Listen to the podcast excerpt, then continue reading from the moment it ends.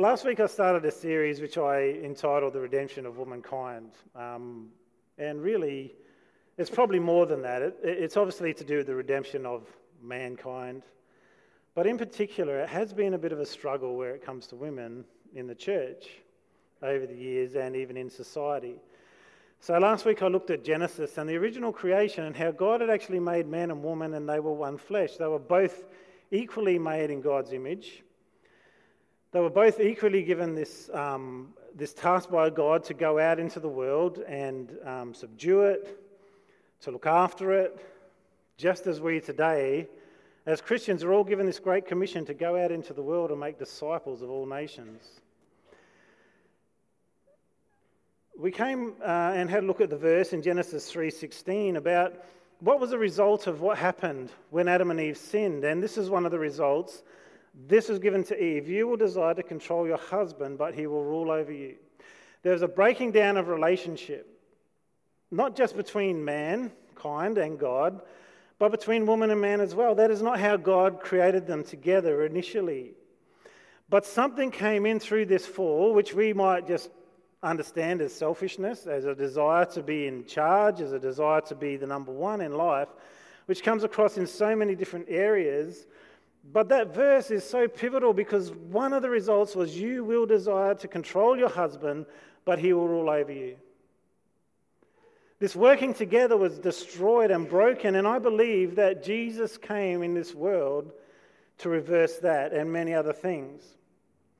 I also believe that culture had to be worked through. When Jesus came, that culture was wrong, and it was strong, and it was anti women in so many ways, not just women, but but lots of different types of people. So last week we also looked at a verse in Galatians that says there's now no longer a, a, a Jew or Gentile, slave or free, man or woman, but all are the same in Christ. Does that mean we're all exactly the same? Of course it doesn't. Does it mean we've all got the same strengths and talents and giftings? Of course it doesn't mean that. But I suggested that perhaps if we looked at each of those individually, it breaks down into a power structure, doesn't it? A master and a slave. Master's in control. Man and woman in the culture and the way of the fall, man was in control and had the power relationship. Jew and Gentile, it was something that they believed and they were God's specially chosen people, but it put everyone else on the outside. And so, therefore, they were better than everyone else, that nation at the time. Also, when you look at that verse, one of the prayers that they used to pray in Israel at that time was the rabbis and the men would rise up in the morning and they'd say this prayer I thank you, God, that I'm not a slave. I thank you, God, that I was not born a Gentile. I thank you, God, that I was not born a woman. Now that's harsh, right? I feel that's harsh. And what I want to look at today is the culture around the time because as much as we'd like to think that we're not influenced by culture and our thoughts are not tainted by the world that we're in, they are. And I believe that Jesus came into this world and began to change things, but they didn't change straight away. Some people will say, oh, yeah, but that's the way it was and that's the way it should always be. Jesus chose 12 disciples. They were all men. Of course, he did. When we start to look at that culture of the day, if he chose women, it just would never have worked. He wouldn't be able to move in. Yes, guess what else they were? They were all Jews. They were all free men. Does that mean today that if I'm not Jewish, if I'm not born in Galilee, and I'm not a man, then God has no place for me in leadership in a church or, or using me in that way? I believe not. Slavery has only recently been defeated, really and it's not defeated yet. They say that slavery is still more rampant than ever, that there are so many slaves in the world. Jesus had nothing to say about freeing slaves, nor did Paul. He called people out where they were, but the intention was that there would be a release from these places, from the culture that they're in, into freedom. Now, I would hope that none of us here would think that it's all right to own another human being. That we would think it's okay that I would enslave someone else to do work for me for no pay and to be under my control, to be abused and used for my own benefit. And yet, the same verses that we're going to look at later on that talk to husbands and wives also talk to slaves. Yet, none of us would say a slave should be a slave. We should say they should be free. And I believe that in the culture of the day, and even now, there is still some looking upon women overall as inferior to men. Or we go the other extreme, which is just as wrong, which, which bears out that, that part of the verse that says, You will desire to control your husband. That sometimes it goes to that totally different extreme where it's like all about women, all about their rights. They need to be in charge. They're better. They're more peaceful. If there was women in charge, there wouldn't be wars. That's just not true. God made us to be equal, to work in life together, and it says that we are co heirs of salvation. Everything that belongs to me belongs to my wife. And I actually don't believe it's just in a marriage relationship. I believe that single and married people can be amazingly used by God, can be used in leadership without having to have someone else to complete them. The Bible says that you are complete in Christ. Do you know if you're single today, you don't need anyone to complete you? You are complete in Him. He is the source of your life. He is the one who is in charge of your life. He is the one who makes you who you are and makes you whole. You often see that, don't you? You complete me. and in many ways, I feel that with my wife, that there are so many things that she brings to my marriage that I would not have thought of myself. Challenges to who I am, what I do, how I act. But I'm still complete in Christ. I'm not lacking anything.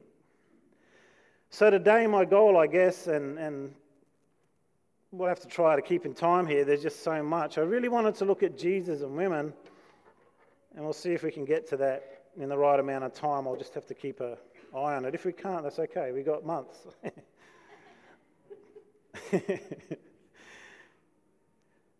but I want you to understand about the culture that Jesus came into, how strong it was. Even thinking about our culture, I was watching a movie the other day, a Western. Um, I don't know if any of you guys used to watch westerns. They were pretty popular for a while, yeah, go westerns. But it was very common for the guy to grab the lady, full grown, put him over her lap and spank her because she'd done the wrong thing. and it was quite acceptable. But it was an attitude that prevailed, right? It really did. And that attitude is definitely embedded in us at times. I know that I grew up in a church that that would have said, oh, no, women can't do this and women can't do that. But at the same time, there were people there, yes, they can, but they felt held back. And I want to be able to release, especially women, to feel that they can be everything that God called them to be without apology, without having to justify themselves, without having to think that they have to prove themselves of more worth than any man. And I understand it's not everyone's thoughts, it's not the way everyone thinks. But I tell you what, I'm sure that so many women hold back from doing the things of God because someone is against it. Even as a man, I am forced every day to battle with people who might have said, You cannot do this, but I know God called me, and so you have to push through. Now, I can't imagine what it's like for someone who's just told you can't for no other reason that the sin is that you're born a woman. The words I'm saying are very strong. I understand that. And they're purposefully strong. I'm not trying to offend, but what I'm trying to do is to just jolt us a little bit. And again, you're free to disagree totally. But I believe through my study and thinking about this more and more that there is definitely a cultural influence that influences us today still. You see, we came basically, the, the Western culture has its roots in the Greco Roman culture. Any Greeks here? No Greeks. Any Romans here? No? Italians? That's close enough. But this is the culture that was leading up to the time of Jesus. I want to look at the, the Greek culture, what they thought of women. I want to look at the Roman culture, what they thought of women, and also the Jewish culture of the time, what their view of women was. Now, I would believe that none of these views that we're going to look at are godly. They're certainly not anywhere written in the Word of God. But they became commonplace. Especially when you look at Israel at the time, because the rabbis were teaching these things, it becomes part of the fabric of the religion, of who they are. So we might not even get into any verses today about Jesus and women. But I believe that this is really important to think about because what I want to do is challenge the way you think and, and just look back. Even today, you know that you're influenced by culture. Our kids are influenced by culture. Many of us of the past, past generations would be just bemoaning the fact that there's so many Christian kids that are quite happy to just sleep around and have sex with other people because that's the culture of the day. That they're quite happy to do things that we as a Christian would never do because we know God's culture and they're battling against it, yet it influences it. Even the strongest Christian, it's hard because the battle is that the culture around us tells us lots of different things and we have to resist what the culture is saying. So let's have a look at the, this culture. That is where Jesus was basically entered in. Because Rome had been very influenced by Greek culture.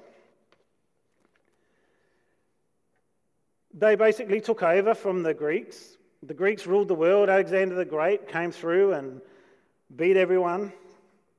And then the Roman Empire rose up. And what we'll see is, well, generally the Romans despised women. The Greeks hated them. They really hated them. Hard to believe, right? But both cultures were very dismissive and harsh the treat- in their treatment of, and attitude towards women. Understand the culture that Jesus is entering into because we've got to change it from within. So, you might have heard of Greek philosophers. Has anyone heard of them? They're very big. Plato is one of them, um, Hippocrates, and all these people. They're really well renowned, and, and there's also a playwright that I'm going to mention today called Homer. You might have heard of him, but he set the culture in this place through his plays and things like that. Now, there's a few of them had nice things to say about them, but mostly they didn't. When you think about the base of the Greek culture, the god Zeus, he was a wife beater and he was sleeping around on her unfaithful to her as a god. Now, we understand we don't believe that Zeus is real. But this is what um, Plato said about women There is no Hades, we have no fear of punishment in some desolate afterplace. Our punishment is with us here and now. The price for our sinning was executed at the beginning of time by Zeus himself when he afflicted us with these creatures, referring to women. He also designed it so that we can neither exist without them nor bear their company. I guess that's where can't live with them, can't live without them comes on. We cannot escape this pain, for it lives among us. It is our sisters, our mothers, our betrothed, our wives, our daughters, our mistresses and concubines. Furthermore, if we spend our lives in wrongdoing and in cowardice, afterwards Zeus will send us back into this life as women. Plato also promoted parties where women to be stripped off naked and to be common to all men, never to know who their children were, and the children were to never know who their parents were. The poet of the time, Homer, as I said, who, who influenced greatly the Greek life at the time, painted women as objects in men's power plays and the cause of all conflict and suffering. According to another one at the time, uh, an artist at the time, Hesiod, a time existed on earth where men lived blissfully without any women. This paradise was lost when Prometheus stole the fire from the Olympian gods and shared it with other men. In a vindictive rage, Zeus conceived the most horrifying punishment possible. Women was, woman was created, man's eternal curse. Zeus made an evil thing, a woman named Pandora, a beautiful, evil not to be withstood by men. He said, From her is the race of women, the deadly race who live amongst mortal men to their great trouble. Can you see what's coming out here? Do you think this is a nice picture of relationship between man and woman? And we've got to understand in this 5th century BC, so before Jesus came, philosophers were celebrities. And what they built was a dynasty that would have far reaching effects that are still felt today. I'm just going to give you an Aristotle quote. Aristotle wrote that, female is a that the female is a monstrosity, a deformed male.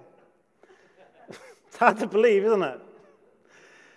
A deformity which occurs in the ordinary course of nature. He also said the female sex has a more evil disposition than the male, is more forward and less courageous. Women and the female animals bred by us are evidently so. The males are in every respect opposite to this. Their nature is, as a class, braver and more honest, that of the female being more cowardly and less honest. He said, The male is by nature superior and the female inferior, the male ruler and the female subject. That is why, wherever possible, Aristotle advised the males to be separate from the female, since it is something better and more divine. It's no wonder homosexuality flourished in Greece. In this culture, men were encouraged to have prostitutes or go to prostitutes. Women were, were not taught the three R's reading, writing, and arithmetic. Rather, they were, they were taught home affairs. You're not allowed in government, you're not allowed in leadership. They were considered a curse from the gods, and they had no more legal rights than slaves. Understanding now what that, that attitude was like.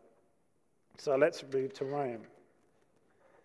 Why is this important? This is definitely the culture Jesus entered into. This is the world he came into. We understand, as, as Ron was doing communion this morning, he talked about how there's this image that Jesus might come and free them from the rule of the Romans. The ruling culture defined what was normal for men and women and what was abnormal. The Romans loved Venus, their goddess, who was uh, basically a prostitute and promiscuous, and she was battling the hag, who was the goddess of marriage. The Romans' writing was, some of it was pro women, but overwhelmingly not. So let's say there was some stuff. But marriage was reduced to an obligatory duty, one often performed unwillingly. In fact, they were told you must have sex with your wife at least three times a year. Because it's almost like making sure the treaty is kept. That's how they put it. It's like as if you made a treaty with another country, you've got to make sure you fulfill that. But the more mistresses you had, the stronger you were, the better you were as a man. Women were considered basically evil, as we've sort of seen with the Greeks. It was, more, it was encouraged to have two or three mistresses, mistresses, even stronger as a male if you had more. They didn't have individual names. They weren't even named. Roman law gave the right to kill women for adultery and drunkenness, but no reciprocating law for men. Why drunkenness? Because they supposed that if women got drunk, they were more likely to cheat. Females, except for the firstborn female, could be disposed of. So, in other words, they had to bring out a law do not throw out your first girl child.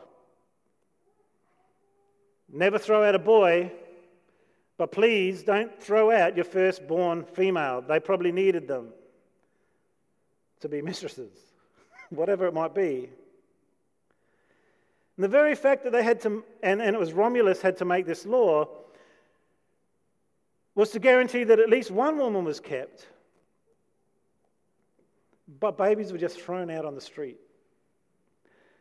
Women did begin to have, to have some rights here, but mainly because of war killed all the men, and they began to trade and, and become businesswomen as well and became wealthy. So some entered into this one with rights.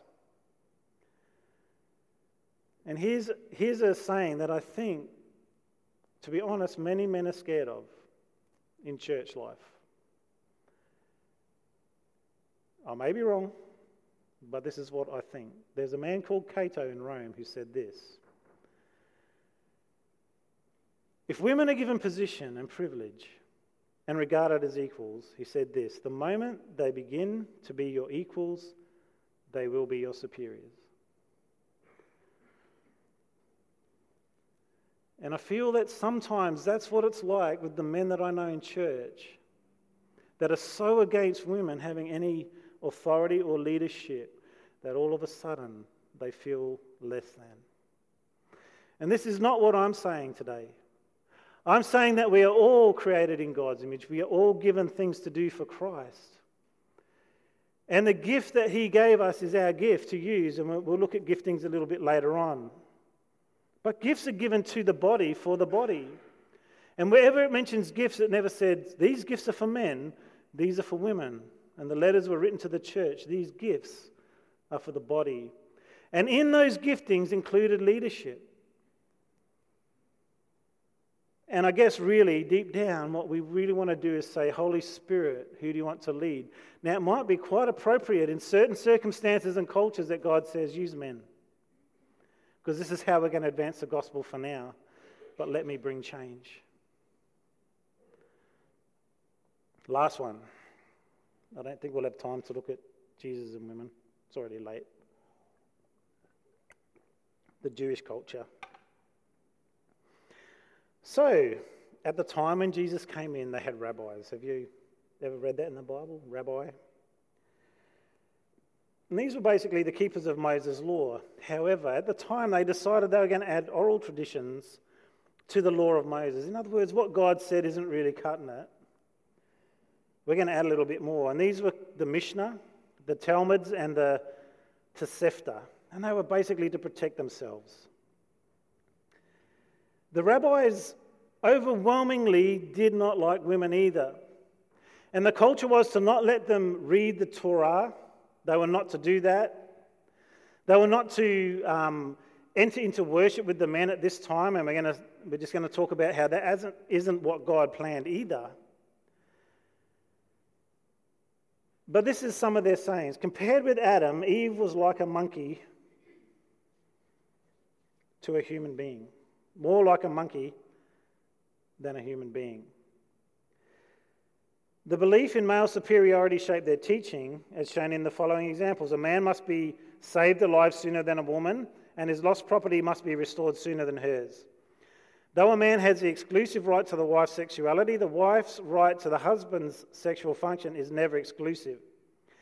She cannot legally preclude her husband from taking additional wives or having sexual relations with unmarried women. Another saying 10 kebabs of gossip descended to the world, nine were taken by women. Women are gluttonous, women are of unstable temperament. Woe to him who has, a, has female children. A daughter is like a trap for her father. Other things that they thought women were more prone to sin than man and responsible for man's sexual temptation. Many of the laws categorize wives together with slaves, cattle, and other possessions. They were marginalized from worshipping God. They couldn't exercise um, or participate in most of the important rituals, and were seg- segregated into a separate court in Herod's temple. And this is important. You see, the original design for the tabernacle and Solomon's temple never had a court for women or Gentiles, it was for all people to gather together but because of the way people were thinking, the culture of the day, Herod decided that he was going to build a temple, and in that temple, he was going to segregate men and women from the main worship area where only the men could go in. In fact, by the second century after Christ, archaeology suggests that the synagogue kept women in screened floor galleries that they entered by a back door into.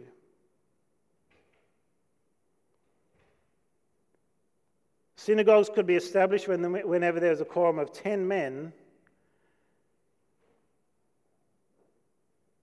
And basically, what they were saying was this women do not count. And you can see that even in the Gospels.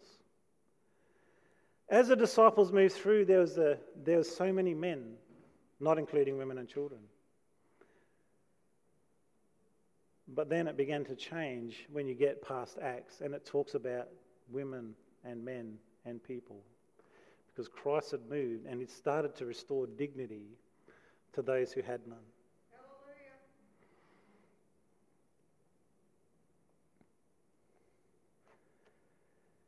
As I said before, reading the Bible or the Torah of their time, Torah, the Bible of their time, would disgrace the community. If a woman read it, it would be disgraceful. And then what happened was others, like a, a man called Philo, Josephus, and Sirach, tried to join the scriptures with the, with the Greek and Roman philosophies of the time. And they wrote things like this Woman was the beginning of evil. The female sex wasn't just weak, it was more wicked, more easily deceived, and more prone to deceive. I've heard that one before. According to Philo, it was the way women were created. He said, The judgments of women as a rule are weaker than those of men, for they want sense. And echoing Aristotle, who we quoted before, he stated firmly that the male is more perfect than the female. Therefore, it was fitting that a man should rule over immortality and everything good, but woman over death and everything vile. Responsibility for the fall was put on Eve.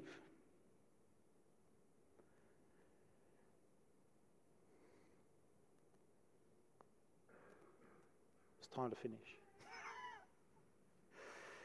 Now, does that shock you when you hear that? Does it make you feel bad? It makes me feel horrible. Because I look back and I'm looking at this is the culture that we came from, and we think that culture doesn't tint our lens that we look through, but it does. It definitely does. And if I begin to read the New Testament as we start to look through that, through the lens of that attitude, I'm going to take verses and make sure that they fit the way I feel, the way I think. And what I'm hoping is that we can have a really honest look at that and why things what Paul wrote were so controversial and so freeing to women, although if you read them the wrong way, they seem so restrictive. Paul was definitely not against women. He was definitely not against slaves, and as we know, he is definitely not against Gentiles. And I think we have to be very careful to think just because something is the way it is, just because the culture says it this way, that's the way it should be. And what I want to just sort of encourage us is to push through culture to see does Jesus really free women? Does Paul talk about the freedom of women? Does God want to restore us together, men and women, to work for the glory of his kingdom? And I believe that's where it is. And do you know what the church really doesn't have a problem with? Is authority.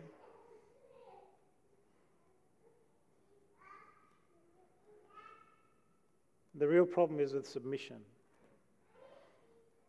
That's where the real problem lies. And it doesn't matter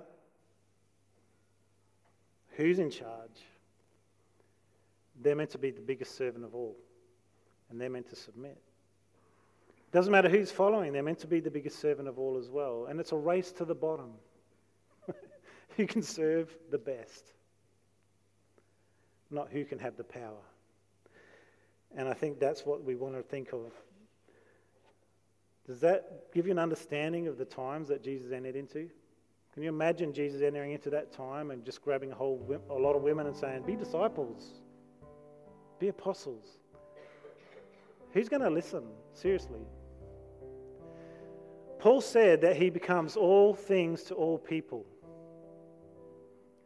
so that I may win some of them to Christ. To the Jew, I'm a Jew. To the Gentile, I'm a Gentile. In other words, he wasn't saying I'm, I'm changeable and I go with different ideas. What he was saying was this that I've got to work within the culture that I'm in.